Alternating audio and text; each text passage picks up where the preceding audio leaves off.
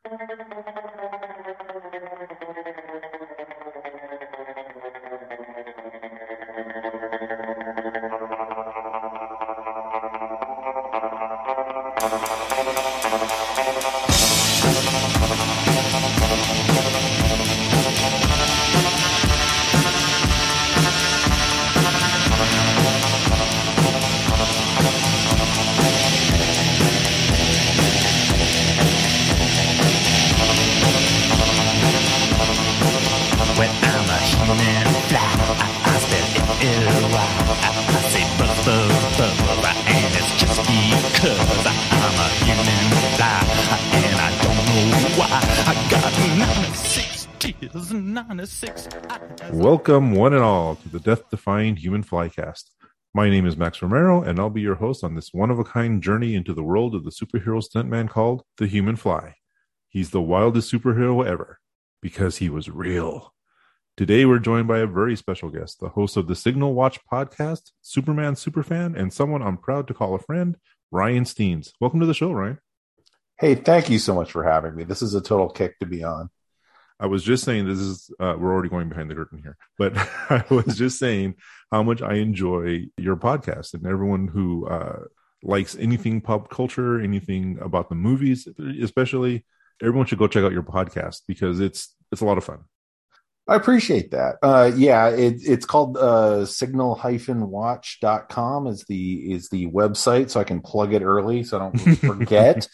um, but yeah, it we, we mostly cover movies, uh, and we've been trying to do a few other things of late. But yeah, it, it, it we just try and hang out and talk about uh, whatever movies people feel impacted their lives somehow. So, Yeah.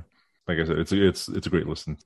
Okay, so Ryan, you were also telling me, I believe, this is the first time you've read The Human Fly, right? It is absolutely. I I have not read The Human Fly. I was vaguely aware of the real figure of the Human Fly, um, but I had not read the comic before. hmm So you mean the you've you had heard about the stuntman, the the actual Rick Rojatt Human Fly? Yeah, I, I think back in the like glory days of comic blogging, back around like 2003, 2004, one of the sites at the time, uh, like Comic Book Resources, back when it was, um, you know, a little more dignified, uh, had done some done done a story on the Human Fly, and, and maybe the probably because of the comic book tie-in, and just really the image of the real guy wearing a a full on superhero costume just stuck with me. Uh, I was not aware of the scale at which he'd operated, but I, I was aware he'd existed. Yeah, and it, I was actually just telling my wife this afternoon, uh, Sandy, who you know, I was because she was kind of saying, "So what is this guy's deal?" and so I had to kind of explain to her, and saying it out loud, it sounds so crazy. As listeners know already, the Human Fly was a Canadian stuntman sponsored by a sausage company who went to Marvel and somehow managed to wiggle their way in because Marvel was all about they were all about licensing characters. And somehow they managed to talk their way into a uh, what ended up being this 19 issue series. It's it's absolutely fascinating. I mean, I I, I came at it really in, in reading this issue. I'm a huge Mr. Miracle fan of the the Mm. Kirby era, and you're just like the real guy was scot free in a lot of ways. Mhm. Like he wasn't necessarily escaping things, but when I think about like the cover for Mr. Miracle number one with him strapped to the rocket, getting shot into space, uh, of him, you know, scot free in the rocket chair, about to get, you know, Right. shot at a wall. It's like that's this guy. Mm-hmm. It, it, have you guys talked about the similarities between them before? Someone has mentioned it, but yeah, I think that's absolutely true. Uh, what was brought up before was that the Human Fly had a lot of potential to be Marvel's Mister Miracle.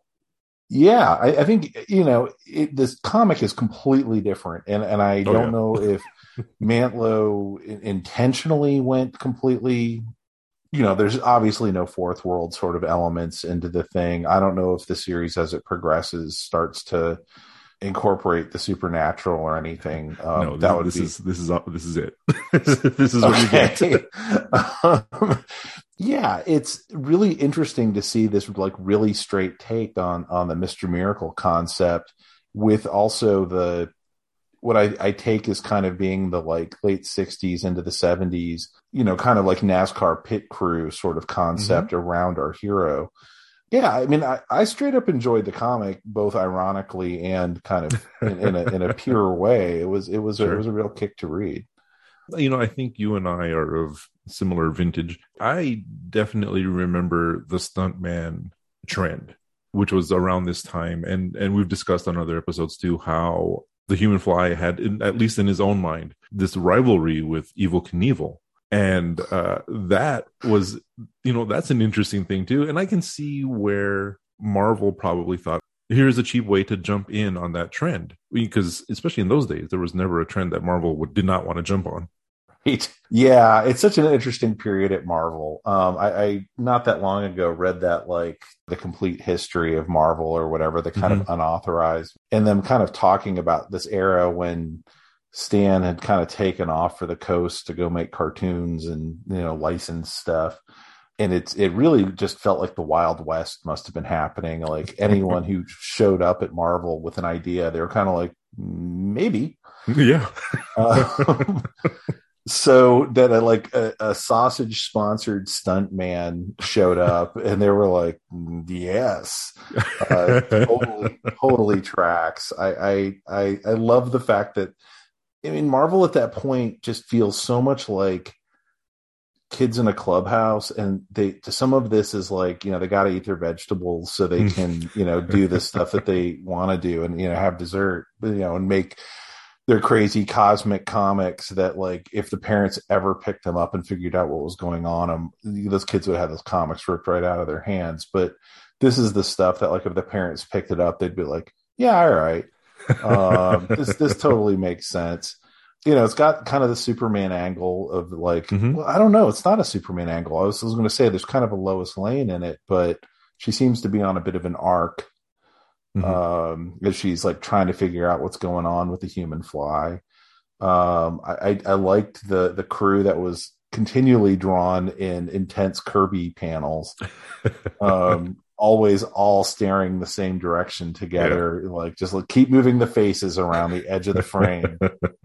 um, you know, that's a that's a very good observation. I had never, I hadn't really uh, noticed that they they do do that. The the the crew is always kind of very intent on what's happening with the fly. It, it has this weird kind of Kirby energy to them of like being really concerned about it all together, all sharing the same energy that doesn't really match anybody else's energy that's going on in the rest of what's going on in this story. Mm-hmm. But anyway, I know we're supposed to talk about the actual plot of issue seven here of the Human Fly, so I'm gonna I'm gonna defer to you, sir. okay, so we're we're gonna go ahead and uh, get into the synopsis here. Today we're talking about issue number seven of the Human Fly, uh, titled Snowblind. The issue was written, of course, by Bill Mantlo, who wrote all of these issues.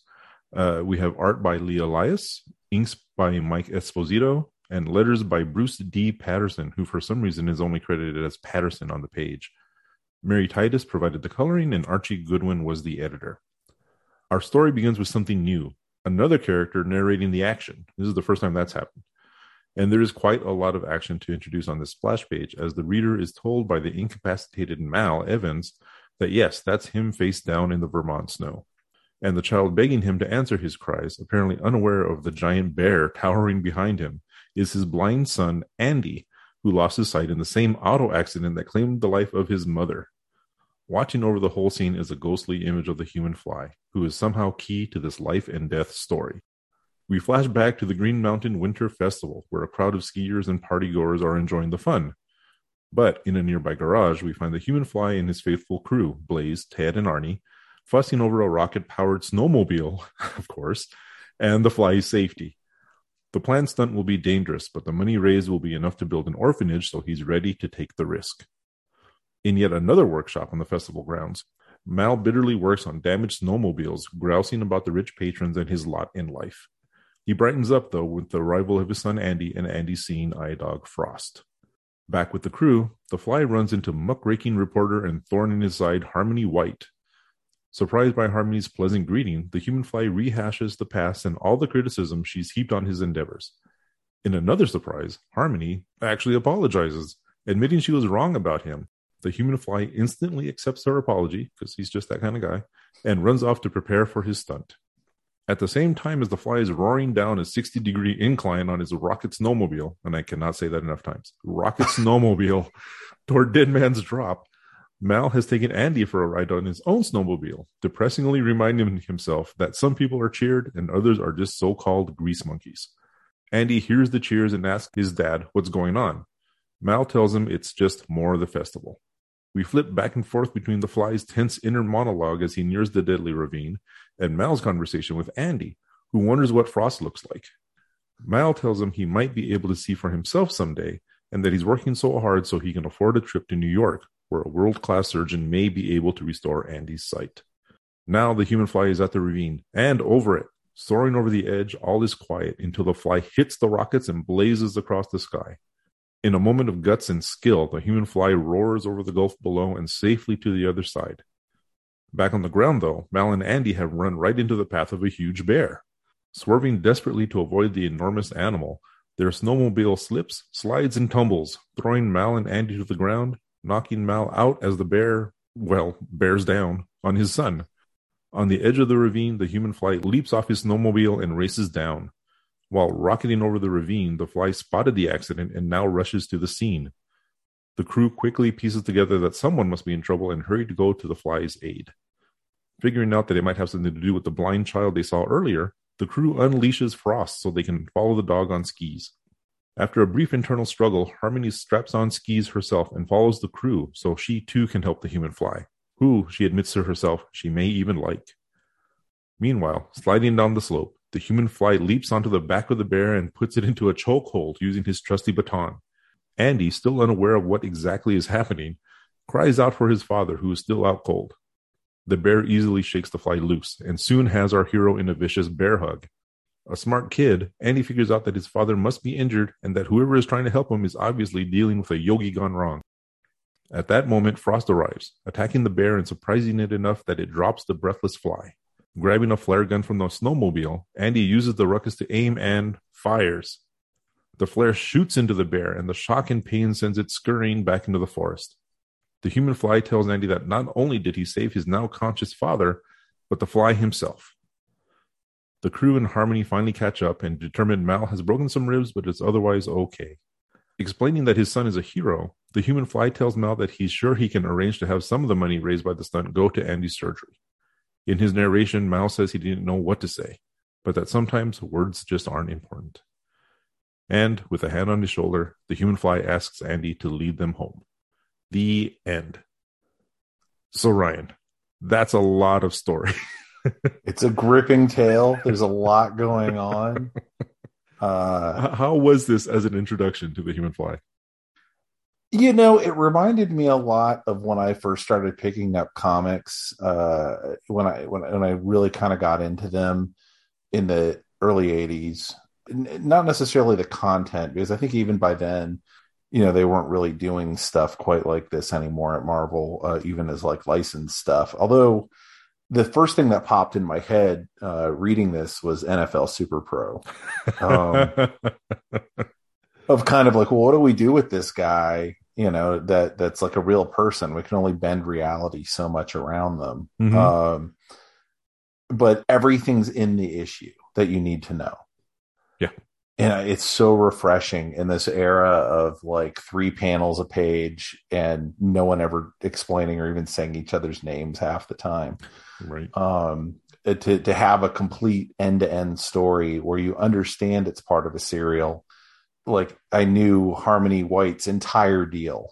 Um right. and she was she was barely in the issue um in, in a lot of ways. Mm-hmm. um there was a complete story going on with andy and his dad and and I guess Frost that right. is taken from beginning to end. And it, you know, it's a reflective kind of of TV of that era too. Of you know, you you didn't have a, a DVR or anything. You you you had to do everything in these discrete packets, even as you move the story forward.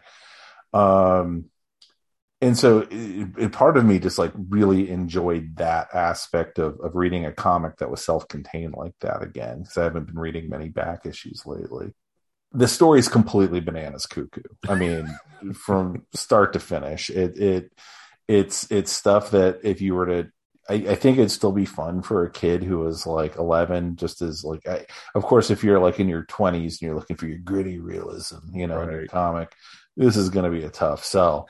But I, I, I think, you know, is it, you know, nostalgic 40 something reading something like this and remembering this era? It, it's a good read for, you know, however many pages it was, which I can't mm-hmm. remember at this point. I really think it is. It's something that, and I've, I, I, this is a drum I keep beating, but these comics are just at the base level are just a lot of fun. And I think that's all Mantlo is trying to do. He's not trying to do anything bigger other than say, here's a good guy. I, I think I've mentioned it actually, and you, you brought it up again, how there's a little bit of a Superman thing going on here in the sense that this is a person who's doing the right thing simply because it's the right thing. He is making the effort consciously to be an aspirational figure to others. And you know, to me, that is that's Superman. I like that it's a it's a story that you can just pick up and you can read, and like you said, you kind of know everyone's deal enough that you can enjoy the story. I don't feel like it's repetitious or that it's bogged down by doing that because there's just so much action. there's so oh, much, as you say, yeah. crazy stuff going on that it, it just zooms by for me. Yeah, I mean, it, I think about like um, you know the shows that that were on at the time, like the Hulk um, or Wonder Woman. I I, I do mm-hmm.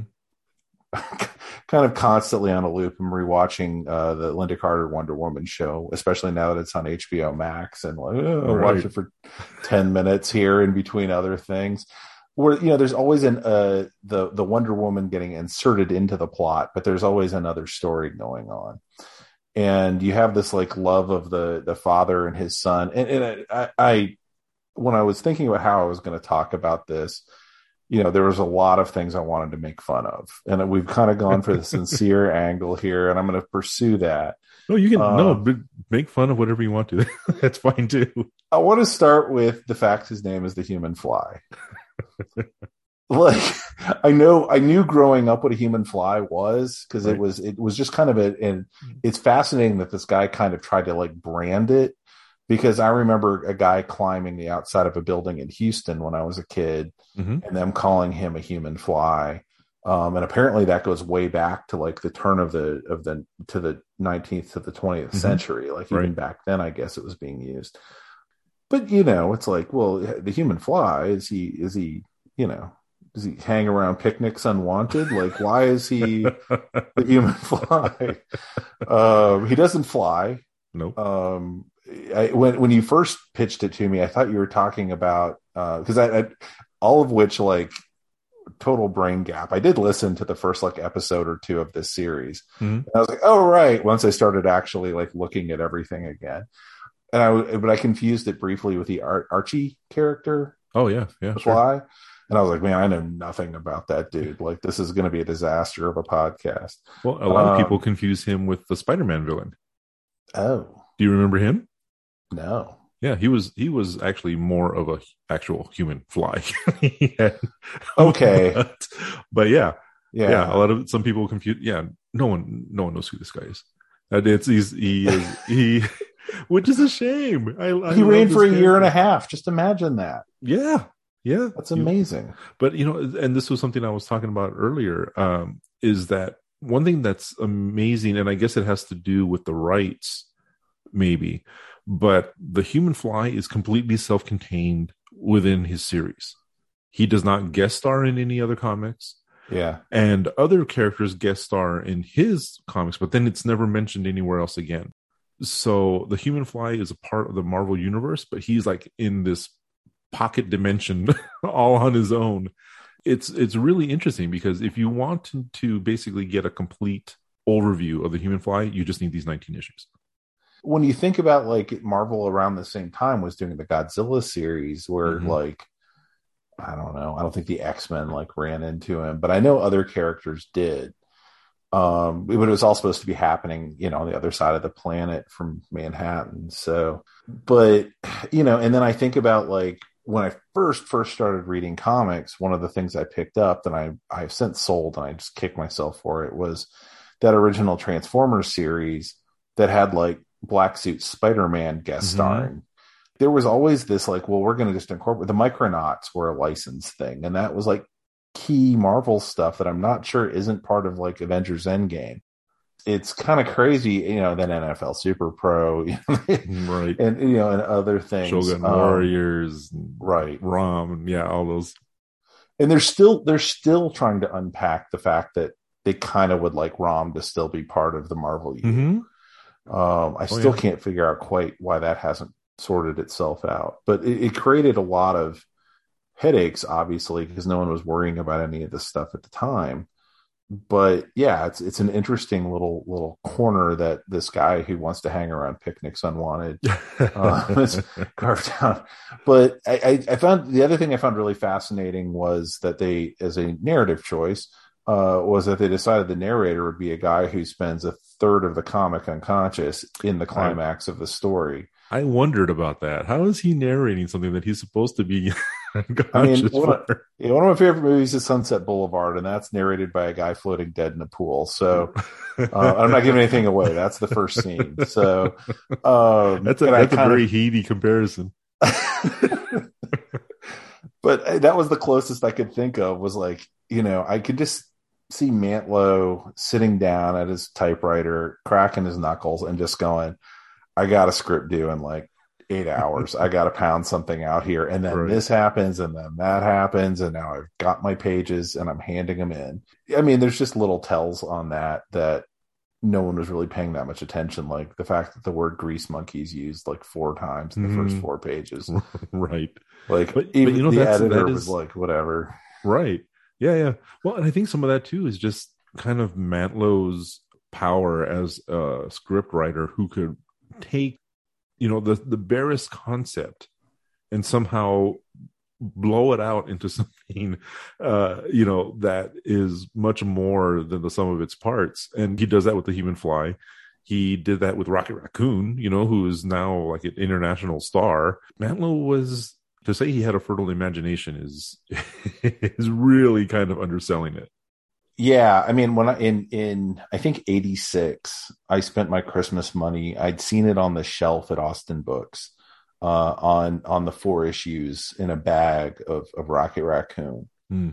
Um, and I was a Rocket Raccoon guy, it, which was a weird thing to be, I guess, in '86. I was like, man, this series has got everything. I love that And- series it's amazing. But every you know, then Marvel like tried to like deep six the character for like 30 years, and then James Gunn's like, you know what would be awesome?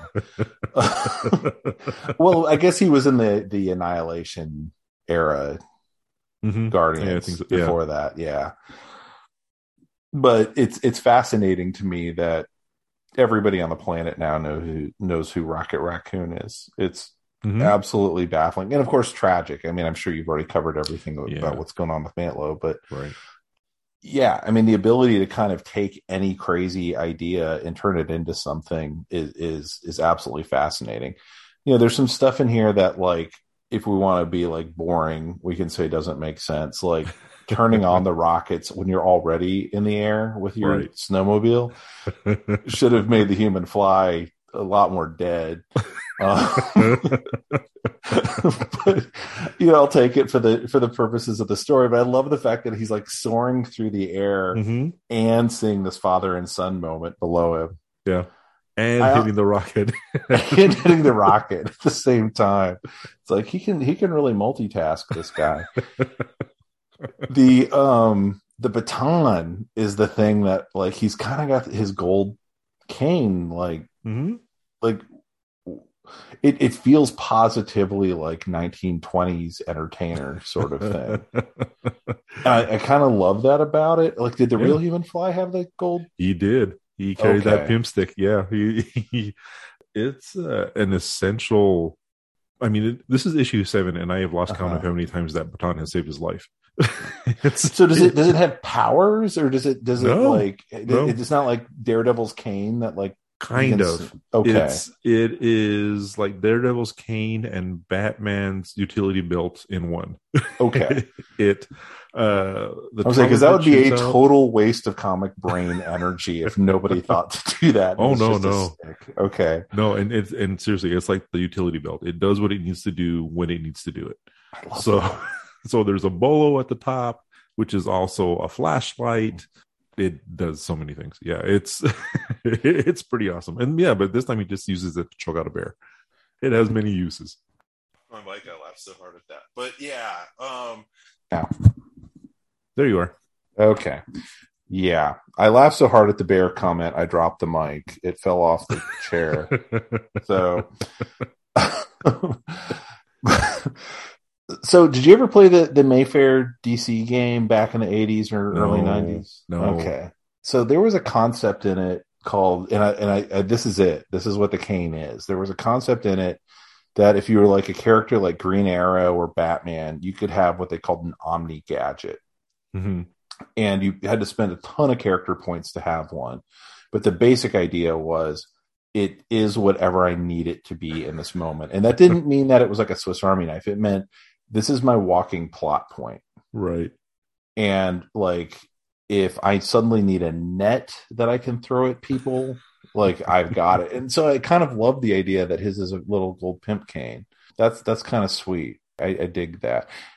I do find it like in, in real life, the human fly wore a, bit of a, a cape or something, right? And this guy, He did. yeah, but he's not here. I guess. No, you can see it on the on the cover. You can see it in the in the Right. corner box. You can see Oh, right, the right, you can see his cape. But yeah, I was actually gonna that was in my notes. He actually is wearing this is on what page? On page two, page three. Uh he is actually wearing a pretty snazzy little jacket there. it, looks, it looks pretty good. Yeah. Oh you know. yeah, yeah. Yeah, and usually he's- he's wearing you know the cape, and sometimes he takes it off. You know, if he's really throwing down. But here he's wearing a, a very kind of classic ski jacket, I guess, and, and his own uh, fly colors. You know, the the red with the with the some stars going across and the white lines, and it looks pretty sharp.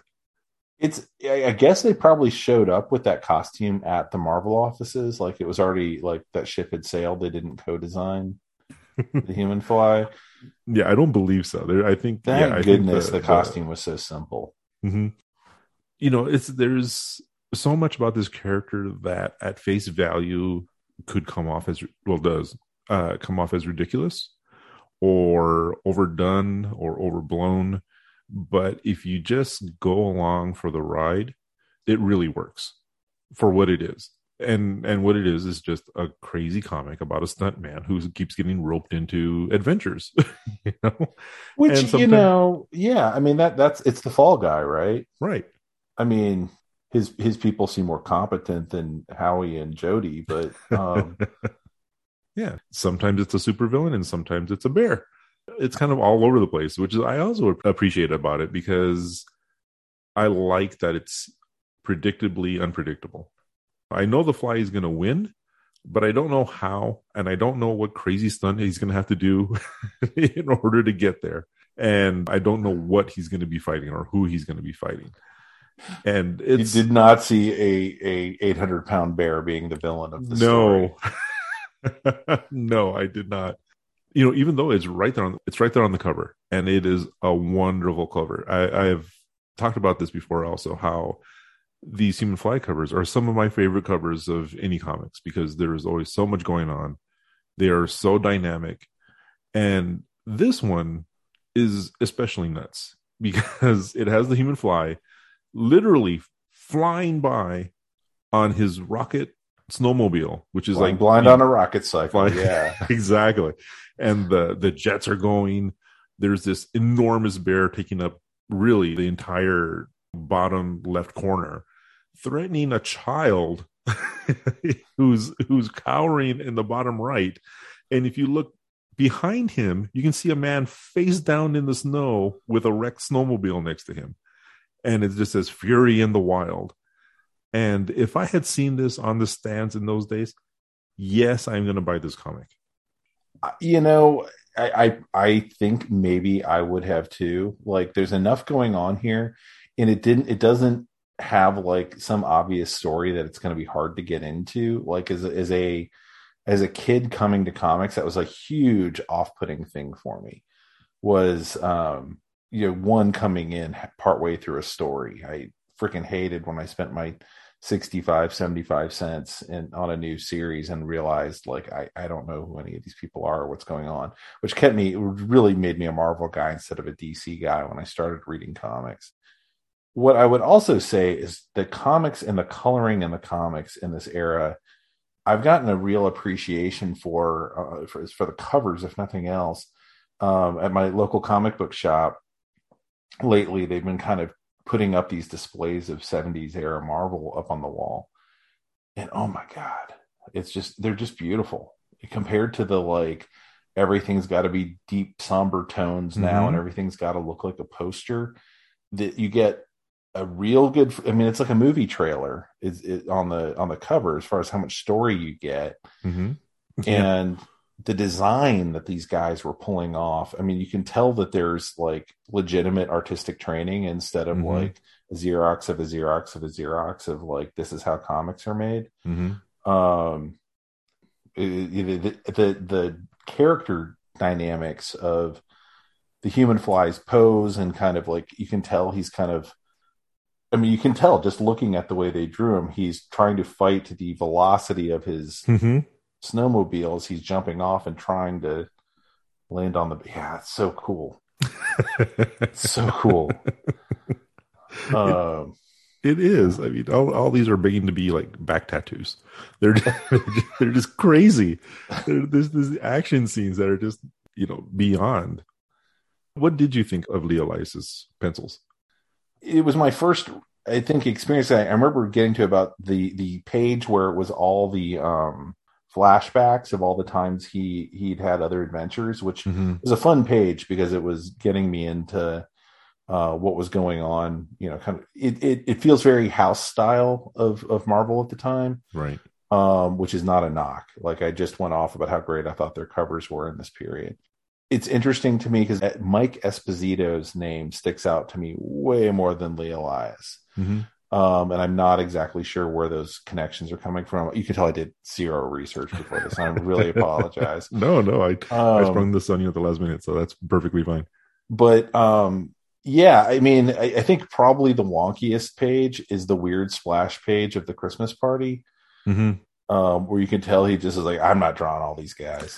Um, I'm gonna it, draw. It is a big crowd.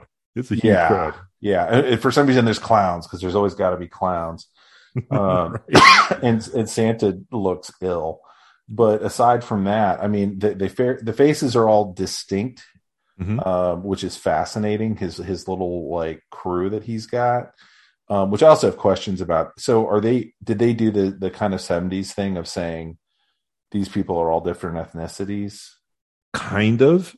Ted, I believe, is uh, uh, I think he's indigenous. I think he's Native American. Okay. Um, if I'm remembering that correctly, he, if you notice, he has hooks for hands. Uh, he, I didn't notice. Oh my god. Yes, he has hooks for hands. He lost his hands uh, in Vietnam because all of these people were somehow, in a sense, you know, quote unquote, rescued by uh, by the human fly. They were all. He, yeah, he came to them all when they were at their lowest point. So uh, Ted lost his hands in Vietnam, and he basically thought his life was over. Blaze Kendall uh, was a was a commercial jet pilot who actually saved uh, a, a, plane when the when the main pilot lost consciousness, and she she saved the whole plane load of people, but it it kind of rattled her, and she couldn't fly again after that. Uh, Arnie is actually the exception. We have not gotten to his story yet. We have not gotten to uh, what exactly his connection to the fly is but they have all been helped by by the fly. And so now they all work for him. Ted is the one who designs the stunts because uh, he's an engineer. Blaze uh, does some of the technical stuff and she also you know flies them around. She you know she she um is the So aviation she's, expert. she's not just girl, as She is not just like, girl at all. 1963 or so. Okay, No, no. Blaze is actually a very cool, co- a very cool character. I, I like her a lot. Uh, and uh, Arnie is the PR guy. They never mention it, but Arnie is obviously meant to be Jewish. yeah, He's he's he's meant to be you know New York Jewish. So yeah, so it it is a very um, diverse group. It yeah, I mean it, it it's kind of a nice um I mean it, Challengers of the Unknown didn't like uh start anything brand new of like a team of people who are kind of at a low point, you know, uh going on and doing something. Um it, it it has almost a more of a shadow sort of uh, appeal of like here's kind of your main mysterious guy and then his support crew Doc Savage. And I, I always like that dynamic. I always think that that's something that comics have kind of lost in their drive to have everything be about things. Like I, I, I don't want to sound a thousand years old, but I'm just going to go ahead and do it. Like, I, how many Spider Mans do you need? How many Batmans do you need? Like, if they're all only talking to each other, that gets really boring. What's interesting to me, and I may just be saying this as a guy who thinks Superman should be hanging out at the Daily Planet with like Jimmy and Lois, but the idea is you know he's a he's a he's a freak walking around. I'm looking at this picture of him walking through the the lodge here uh, as harmony's getting his attention and he's totally unique. He pops in the frame and you know but everybody else is just someone you know who's there for a winter festival. You know you don't have, need to worry about five other human flies showing up and and like the multiverse of flies. It makes him unique even though he's a mortal as far as i know a mortal human and I, I think that that is something comics have kind of forgotten and gotten away from too much. No, I agree, and I think also what has been kind of lost in the you see in this comic is a hero that is not always prepared and always a, a, hero who is fallible and, and, Mhm. and is human because there are many instances where this character in other comics and even in this one where if he did not get help from someone he would be in real trouble you know in, in this one when andy shoots the bear with the with the uh, flare gun if he hadn't done that the bear was basically i mean the bear the the human fly was being crushed by the bear you know and that Oh, could, yeah, that could yeah. have been the end of the human fly Yeah, you get on full grizzly man and the, Right. just find the rocket sled in the tree and right.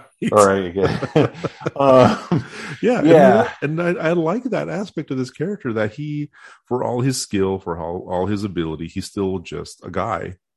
And that he needs his friends. He needs the the other people to also step up and be heroic in their own ways for him to be successful. Yeah, it, it's such a weird thing to kind of start dwelling on in this kind of nuts comic of of you know a, a dad who's like dwelling on the, his lot in life and and there's so much stuff going on once you actually start like really drilling into it and kind of what was going on in comics at the time and kind of you know what, what kind of story are we actually telling and what are we mm-hmm. saying about the character? I'm looking at the panel the dad getting knocked out against the tree and dad should have been dead. I'm sorry. He hits the tree face first. He doesn't hit it helmet first. No dad dad should have been a goner and they're like your ribs broke i'm like his ribs uh, he, he hit his face so hard it broke his ribs um, but yeah, he. Uh, I, I I love the idea of these people all having their unique skills and him understanding like they just need a, a leg up and they need you know the encouragement and we're going to be a team. You know, Dad Gummit, he's he's the Ted Lasso of stuntman superheroes, I guess. What did you think of that sequence of, of panels on page eight, where it goes back and forth between the Fly and and Mal Evans? Yeah, it's probably like as most literary as you're going to get in the Human Fly comic. Mhm. Um, of of yeah, I mean, it is the one where he is soaring over the valley. Um, you know, to the applause. I, I did found it kind of fascinating because this is the one where I really noticed the uh, crowded group being concerned for him, and I kind of went back through the comic and, and to see how much more of it there was. No, I think it's it's an interesting bit of storytelling and Mal's feeling low about himself and and kind of the thing you lose when you lose the the thought bubbles Mhm. Um, you can do it. You see it now with kind of the whatever the the framed internal monologues, but because you kind of had this whole setup and um, also seeing the fly, you know, they're they're converging at this point, right? He's alone and he's he's doing stuff for people who have who have everything and he has nothing and you know in his Mhm. shed. Um, and meanwhile, the human fly who is doing this, I think he said for an orphanage. hmm Yeah, he's raising money for an orphanage. Yeah, well, what a guy. Um, he he's walking through to the delight of everybody, and everyone's there to applaud him. So yeah, and you know, even the the inking on this page casts a shadow uh, over Mal's face as he's looking up at, at the human fly as he's kind of sailing overward. So Mhm. yeah, it's Yeah. it's uh there there's some there could be some poetry in these things. Yeah, well, and you know, like I always, I always have to stop myself because I don't want to layer more meaning into these into these uh, you know, human fly issues than might be there. But I think one thing that's interesting about this is that it's very easy to think, oh, this is a story about the human fly rescuing a child, right? But to my mind, the one he's really rescuing is the father. I, I think he is the one that the human fly is actually helping because he yeah, one hundred percent. Yes. Yeah. because you know the father is is kind of bitter he's feeling desperate he wants to help his son but he can't and uh he's resentful of people like the human fly because he thinks you know that they're getting glory and raising all this money when you know he just needs a fraction of that to be able to to help his son and in the end the fly uh, you know obviously helps him with with money but more than that helps him by the through the example of saying this guy that i was disparaging in a way came back to help us when really he didn't have to do that at all. And that kind of breaks through something in in mal. And i thought that was that was really kind of interesting. That was kind of a, a subtle little head fake from mantlo there. Yeah, I I think that there's something that, and I don't know, I'm not a, a child anymore reading comics, but you know the, the the the the kind of stuff when people would say, "Oh, you know, comics are, are kiddie junk," you know, when I was a kid, and um, I mean, I, I definitely you know wrestled with some of that with you know adults in my sphere when I when I started picking up comics. Whether those stories would have been on TV if I would have processed them the same way as your brain processes these thoughts. These are the inner Mhm. monologues of, of adults being written by adults, but in a way that's really consumable by kids and, and understandable. Like in some ways, the whole thing with Mal, if I was to sit down as a, you know, as a, I'm going to turn this into a, you know, two hour movie or something, the, the thing doesn't necessarily make a ton of sense. Like this is the kind of stuff that you'd have to, you'd have to flesh out a whole lot, you know, and as they do, they overly think out everything for the TV shows and movies now but the idea of this guy who's seeing an adult who's in pain and and that he doesn't feel like he's taking good care of his kid and he's living kind of in the wake of tragedy is the kind of stuff that would sometimes really resonate with me as a young reader um, because adults didn't ever cop to that in your real world right Mhm. maybe Right. you catch some glimpses of it around your parents or whatever but it was part of what you actually took in and kind of processed. And you know there were you could have your metaphors for that you know that were applying like it was part of my early attraction to uh, x-men was kind of all the metaphors that were in Mhm. there and kind of the experiences people were having kind of out in the world dealing which was i was very very aware of what the metaphors were for right? Even in like fourth fifth grade when i'm first reading x-men. But you know this, this kind of stuff you know i don't know how much of this stuff is you know if, if what in what kids are reading now. I don't think it like turned us into a great generation because we're all reading like the human fly. But it was how i started to access some of this stuff before then. Sure. You know started reading like stephen king books or whatever on myself a few years later. Um so yeah i I, I deeply appreciate the fact that these people were like this is so different from if you're reading like late 50s early 60s superman comics right hmm um, which are all about superman living under the yoke of the comics code authority and just screwing endlessly with lois because that's all he's allowed to do anymore uh, where there's no real human interaction going on between the characters in those stories. When you did have a Superman story where there was like emotion in it, it feels like something just exploded in your face. And I, I, I am, my guess is, I mean, this was just kind of Marvel at this point. You know, it was just in the water there, and they were just mm-hmm. including mm-hmm. it in the stories because they were telling such deep stories in other places that something like, oh yeah, it's a father dealing with the tragedy that's fallen him, and uh, the human fly helps him out at the end. You know, right? And that's but now this would be like, oh my god, what a layered story if you were to put the same thing into a comic now in 2022. Oh, this this would be a 20 issue special you know, story arc now. It's it's um a really good example of the economy of storytelling there's a lot more here, I think, than uh, you might get from the first read. You know, none of it is is hitting you over the head, and none of it is getting in the way of you know this ridiculous story. But I appreciate that Mantlo went to the trouble to put it in. You know, and like you said, that was something I think that was kind of kind of a given in those days. Maybe. It was mm-hmm. something that I think if you just turned in a simple story without you know any kind of even even if it was just a thimbleful of depth uh you know I, I, don't think like you said i think that would have been considered old fashioned i don't think that would have been considered a modern story.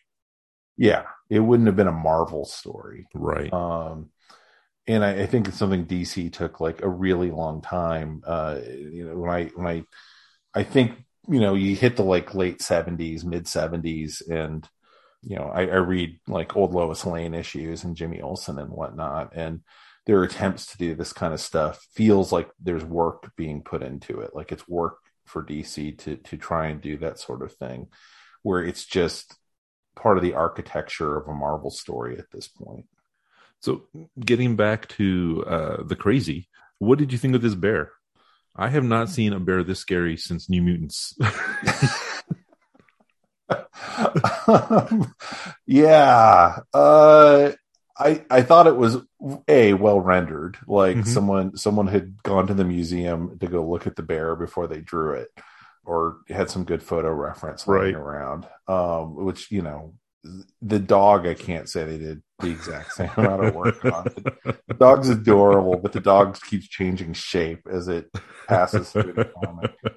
Um, but I thought I thought you know so a few years ago I went to Montana uh, for a conference and as I stayed for a couple of days afterward and I went to this like grizzly bear thing for mm-hmm. basically mm-hmm. like grizzly bears who are like look they got used to eating human food and they can never be back in the wild because they will eat mm-hmm. a person mm-hmm. um, and so they took care of them there and when you see these bears you know even from like the 75 feet i probably was from them you really do realize they could just pop your head off without thinking about it. And yeah. that's that's kind of the menace that they managed to I mean, those bears weren't being menacing. They were just gigantic and terrifying because they're grizzly bears. But right. um, and I think that's what they were going for here, and I, I think it was effective. Um, I do think the timing and the story probably should have had somebody missing a head um, by the time the human fly turns it around and comes back and all that. But I thought it was it was they, they didn't need to worry about a villain here. They needed to worry about a threat to mm-hmm. father and son, and it right. was much better than like, uh oh, they're going to freeze to death or something like that. That who cares? You know that you don't need a human fly for that. You need the human fly to help out if there's a bear. Right. Yeah, and you know, and I like also the fact that they make a point of saying that the bear came down uh most likely because of hunger. You yeah. know, so the bear's the bear is not evil. it's not a, it's not the demon bear, and it's not uh, you know, some nefarious plot. It's just a hungry bear being a bear, and you know, and, it almost got hit by a by a snowmobile, so it's um, you know a little ticked off. I understand that. I, I do worry a little bit about everyone who was at the uh, festival. Uh, now, I hadn't thought of that till now, but um, the bear's not gone. No, no, um. It's going to start to smell all those people and their food. Yeah, it's gonna it's gonna smell those giant pretzels and want to know what's going on. So you know, and there's another uh, panel that I wanted to point out on. Uh, this is page it's 17 in the book, and it is when the fly is basically going down into the ravine, and the team is watching him because they're trying to figure out what's going on, and he's going down without skis, which they make a point of of uh, pointing out. but I love the way Elias rendered this uh, this page. Everyone is looking, you know, in the same direction. They're all looking at this tiny figure of the fly going down the ravine, and the perspective on it, I think, is just fantastic, as, as well as the shading. You know, the the shading changes from face to face, and it's I think it's a it's a really well done panel. You can't stress enough how much they kind of use the the gang hanging around uh, to to kind of push the energy and you you switch the panel right before that of you know what is their POV what are they all you know they're all looking at mm-hmm. what's happening and then use it kind of as a tunnel then as if you're looking over their shoulders to see this kind of amazing thing that he does of going down uh, w- without without skis. Right. Uh, and then follow it with a panel of them all in motion uh, instead mm-hmm. of instead of kind of just gasping at the exploits of their of their boss I did notice this panel on this page in particular when I was going through reading it because it was part of me looking at like wow they're really using this team as kind of a focal point in a really interesting way. Mm-hmm. Yeah, um, it, and it's a really well done sequence as you know as you pointed out because one panel leads into the other and it all makes a logical sense, but it's also doing a lot of heavy lifting in terms of letting art tell the story. Yeah, yeah. I mean, it's one thing to kind of illustrate the guy going down the hill, uh, but you really kind of get the the danger of it from the the perspective of the people looking at him from the other side. It's a cool panel. Mm-hmm. Sure. Yeah. I do find it now that you've mentioned the hook hands, he is uh, putting them into every frame one way or another. yeah, well, that's it. Whether whether now it looks like the guy's kind of like doing jazz hands uh, in this panel or not, but um, and, and, you know, I mentioned that I knew Mike Esposito's name, and, and like looking at these inks, everyone kind of has their different opinions on inks and all that. It's not one of the things I like lose sleep over, you know, as a comics fan. Um, the drama though that they managed to kind of pull out of this frame and and kind of the as you said there's kind of the shadow that's from it's brighter over by the human fly and by the time you get back to harmony um she's in full shadow mm-hmm. Uh, that's that's that's a fascinating way to make sure the focus stays where it's supposed to. And it's it's very effective. I, yeah. I think it works really well. Uh, you asked what Elias, what else Elias has done. He did uh, the Black Cat for uh, Harvey Comics. He also did some work on Beyond Mars, and uh, he did the Green Arrow backup feature in Adventure Comics and World's Finest Comics. In the oh, interesting from uh, fifty nine to sixty four. He also co-created the supervillain Eclipso in House of Secrets, number sixty-one. Crazy. Okay, yeah. Yeah. so he was a he was an old hand by the time you get it. It does not look like uh, this. This all looks modern and totally fresh. Uh, I'm shocked to hear he'd been around that long because this all looks. And maybe yeah. it's Esposito's inks over someone else's pencils, but it absolutely looks like the comics of the era and not someone who's like trying to do you know i love curt swan but you know he uh his stuff looked like curt swan. And so mm-hmm. it kind of constantly i mean he he evolved definitely decade to decade but he never quite got the the energy of you know what kirby had brought to the page and that marvel then kind of made the house style. Right. And he kind of was seeping in even in the like the bat books you know by this period and so yeah. just never quite made it to the super books right and, and not every artist i mean a lot of artists especially going from the uh from the 70s 80s and into the 90s tried to modify their work to to reflect you know what what readers were responding to and that was not always successful mm-hmm. so uh yeah it's it's interesting uh, to see I, I, would be interested to see how um elias's work actually evolved from the time um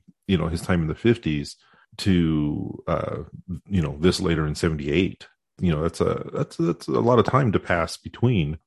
Do some digging. Yeah.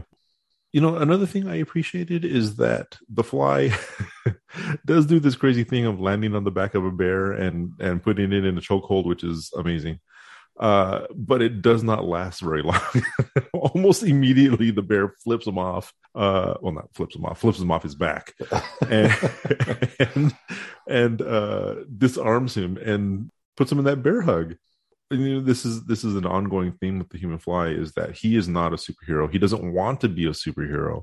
He keeps insisting that he is not a superhero. And even when he finds himself in these situations, he gets by on skill and a whole lot of luck.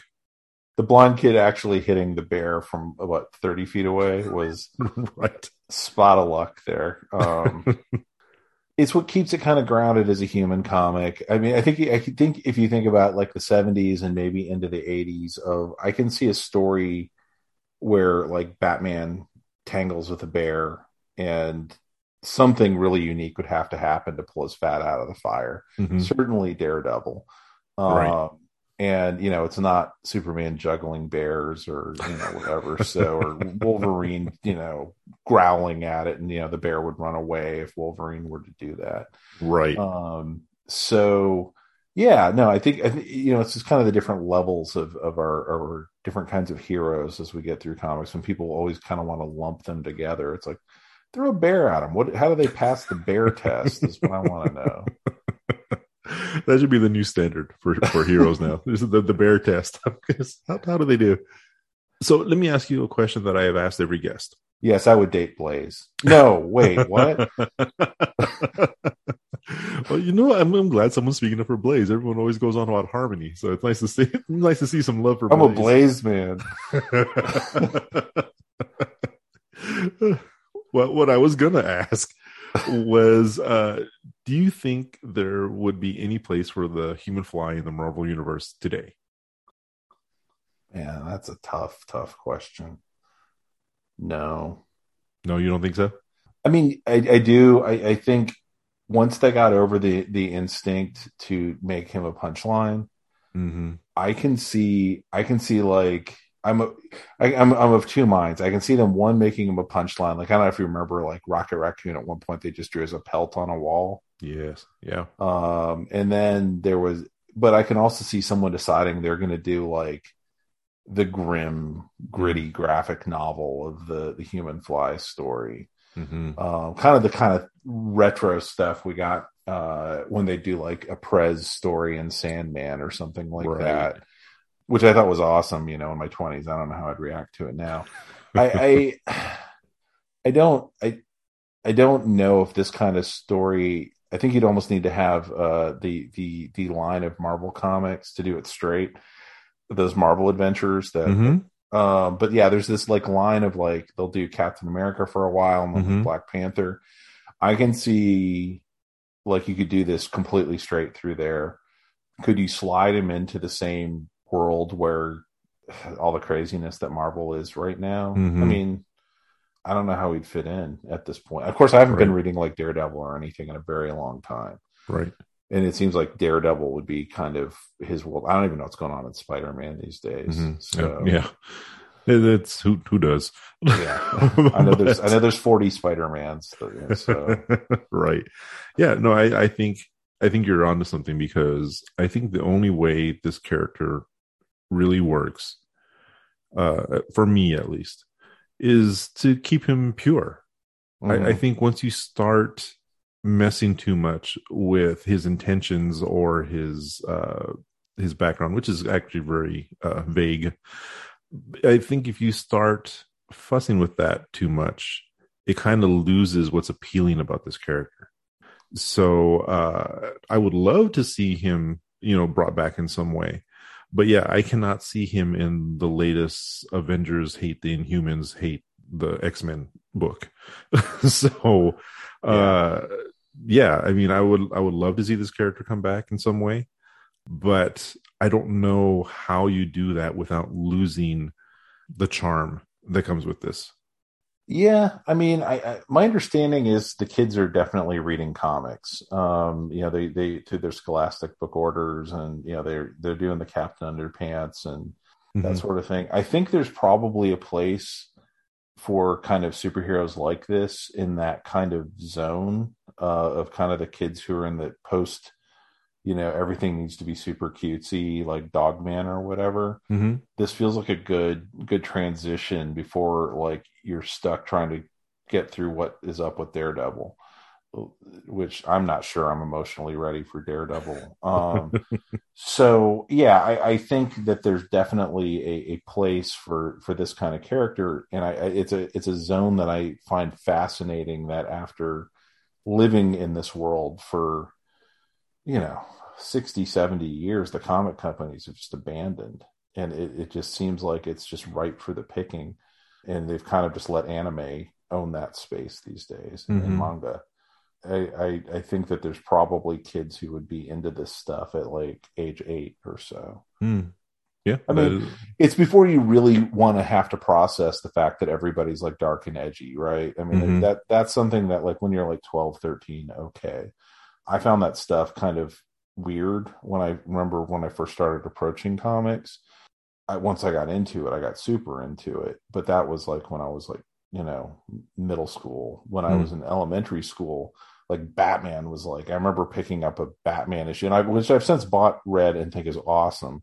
Of like Batman versus a guy named Colonel Blimp. um, it, it's in a, seriously, it's like great comics if you can ever find those two issues. But it's it's nice to know that there are characters out there that can just be decent people who are operating from a place of goodness, and it mm-hmm. doesn't need to be treated as a joke and maybe we're on the edge of of that being a possibility again in comics. I don't know. Yeah, I, I really don't. It would be nice. Well, and, and kind of along those lines. So you've read this issue now. Was this enough to make you curious about reading more Human Fly? Oh yeah. yeah, and I don't mean that ironically. Like, I mean, I do think it's totally kooky, but um, you know, if they did like an epic collection or something, Mm-hmm. Um, because oh my gosh, could you imagine that? it'd be so weird, but to see it on that glossy paper with the really punchy colors they've been doing in those, right? Oh man, yeah, and I know. And anyway, I'm not going to get into the whole fight over you know it's intended for newsprint, but I'd be into it. I would I would pick it up. It's only 19 issues. How hard could it be for them to? I know, right? Because right now, without with no ads, this whole issue is only 17 pages. Mm-hmm. Yeah, and so, it's crammed with story. It's crammed with. I mean, everything we talked about happened in 17 pages. Mm-hmm. Imagine that would be at least two six-part series now. Oh yeah, that is true. Five bucks a pop. But yeah, so one of the things uh, making its return, it was last issue did not have a letters page speculated a little bit about that. Probably there's just no room for it. But uh, the letters pages are back. The letters page is back on in this issue. I read the letters, yeah, yeah. And so the one I wanted to point out was a one from someone claiming to be an actual real superhero. I'm sure this is all tongue in cheek, uh, but I'm going to go ahead and read this really quick. Dear Marvel, excuse the small print, but I must disguise my handwriting. I'll explain later. I'm writing to you about the human fly. When I read your claim that he's, quote, the wildest superhero ever because he's real, I said, Holy heroes! Now for my explanation. The reason I must disguise my usual script. I too crusade in costume. Can you imagine my my chagrin? There I was thinking I was the only one nuts enough to run around at night clad only in tie dyed long underwear, doing good deeds and bringing hope to the oppressed, and who should come along but the fly? Don't get me wrong, there's room for all of us in this biz, and I think the fly is doing some out of sight, I mean, really wonderful things, performing stunts to raise money for charities, etc. Keep it up, fly. And I am far from what he is, having never stood on a jet or wrestled a shark, though I am in practice. Me, I'm just a hometown hero busting up robberies here and there. So, fraternal greetings from one hero to another. Hi, Fly, Rescue Boy. Now, like I said, I'm pretty sure this is tongue in cheek, but I also feel like there could have been someone running around some town calling themselves rescue boy i mean when was it in the in the 90s early 2000s when uh you know there was even a, a Stan Lee hosted show about uh you know so-called real right right who wants to be the next superhero right yeah you know and yeah. one you know there was a, a, guy from austin you know where where yep. which is where we met and you know uh you know, and that was that was a whole thing for a little while there of real people on the street trying not to be vigilantes. They they used to stress, but you know, trying to help people out. And uh, you know, it it strikes me that someone would have this reaction to the human fly. I'm of two minds of this. I have often heard that people, a lot of these letters were just made up. That too. Um, yeah. uh, and I can see like Mantlo or whomever just deciding like, you know, it'd be funny is if someone complained that they were actually a real, you know, trying it out. But, Right. and of course, in the 70s, probably something like this wasn't even going to make the news unless someone got injured. I, I don't, I, I can totally see someone trying it out. I mean, I, I don't, so the first time I ever remember hearing about one of the reels, I think that's what they were calling them uh, in like 2003 or 4 Mhm. um, was it, I think in the late 80s, there was actually a mom in North Austin who was featured in like People magazine who drove around in a Batgirl costume. And like she never, she wasn't like trying to stop anything. She was more of like if she saw a sad teen, Mm, she would pull up and be like, Why are you so sad? Talk to Batgirl. right. Which I was like, that would turn my day around. Right. Um, absolutely. But and she talked about some of the stuff she'd helped kids with and whatnot. But I can I don't I mean comics have been around at this point for for 40 years. There's no reason to think that someone hadn't decided to put on, you know, long johns and Mhm. and you know, run around calling themselves rescue boy. The the thing that makes me skeptical is what did he say he'd been doing? Stopping robberies? Because I'm I'm just hometown hero busting up robberies here and there. oh yeah, yeah, That's what reads false to me about this whole thing. yeah. because some you would have heard about that, Well, he also probably would be very bruised or dead. Right? done it like once. so uh, I, I remember there was a I can't, what show was it? Was it X Files? There was a show where where like X Files where someone showed up as a superhero in some town, and it was like the first time there had ever been like a real superhero. And the whole thing was he was having to cause his own crimes Mm. for him to go solve because he was like, "Do you know that there's you can't you don't just run across crime." Like you just you don't just see crime happening on the street. That's an invention of tv and comics. You mean you don't just hang out on a roof and see people busting into a jewelry shop or anything like that? weirdly no. Um so anyway i always think about that of what it would be to actually if you saw someone committing like one i've never seen a robbery um that i can remember. Um but what it would mean to actually stop one. And i'll, I'll give you a for instance not too long ago here in austin one night uh there there this was like over christmas uh suddenly like my phone's blowing up like don't go to the mall don't go to the mall gunfire at the mall. And lost my mind like oh my god active shooter at the mall. Right. and turned out no active shooter um it had been some guys who were kind of doing the thing of like hey if you just commit a crime no one will stop you and they just gone to like zales with a hammer Wow. and we're just like smash smash smash take Right. take take and everybody ran away as they should Right.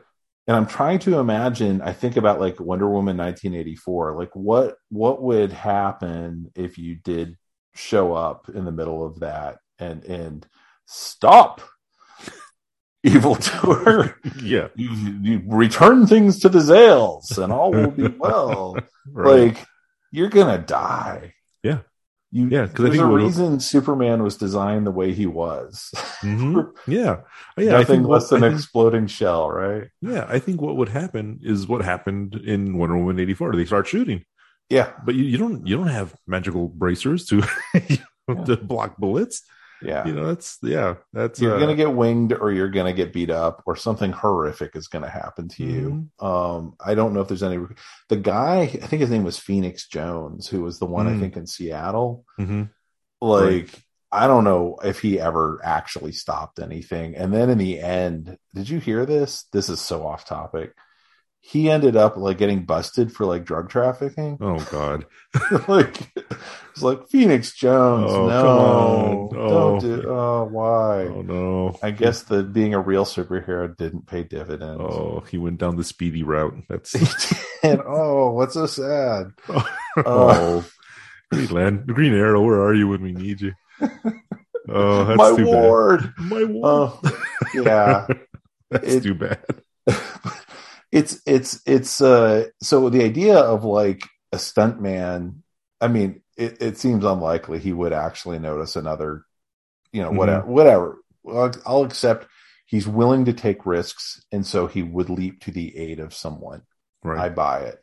He's not leaping between some like a bullet. He's he's he's gonna he thinks he's going down basically to help the kid out and his dad. Hmm Yeah. Well, and that is that is uh that is true of the human fly. As I said, he does not aspire to be a hero. There's another letter here that fellow Fire and Water podcaster Rob Kelly will appreciate because he is there is someone who is actually calling for a Marvel Treasury edition of the of the human fly. And how awesome would that have been? oh man yeah I, I would can I I would love to see this action in Treasury size. You know, that would that would I, am not gonna. I'm not gonna argue. It. Yeah, yeah. I I would dig it. I still want my my epic collection Human Fly. I'm curious. Do you know what the rights are now to the Human Fly? I mean, They belong to Human Fly International. Oh jeez. Yes, there is a, there is a Human Fly International, and they they have the rights. They actually released a uh, uh, comics called the new call a comic called the New Adventures of the Human Fly uh, a few years ago. It's available on Amazon if you want to get that. Uh, And- okay. Yeah, as I believe, I'm almost 100. percent I am actually uh, positive that they are also the people behind a documentary that is has been in the works for a few years about the human fly, M- more specifically about the actual real life human fly. Sure. Yeah. Absolutely. Yeah. So yeah, they they uh, those rights still belong to somebody. Uh, I don't believe it is uh, any connection to the original owners. Yeah, they they have the rights and they have been trying to do something with it. So we'll have to see where that goes. you gotta love showbiz. It's like. I mean, it's a, it's a property nobody's ever heard of, and somebody's still clinging to it, trying Mhm. to breathe life into this. I mean, I don't I don't know in twenty. I, well, you know, I take it back.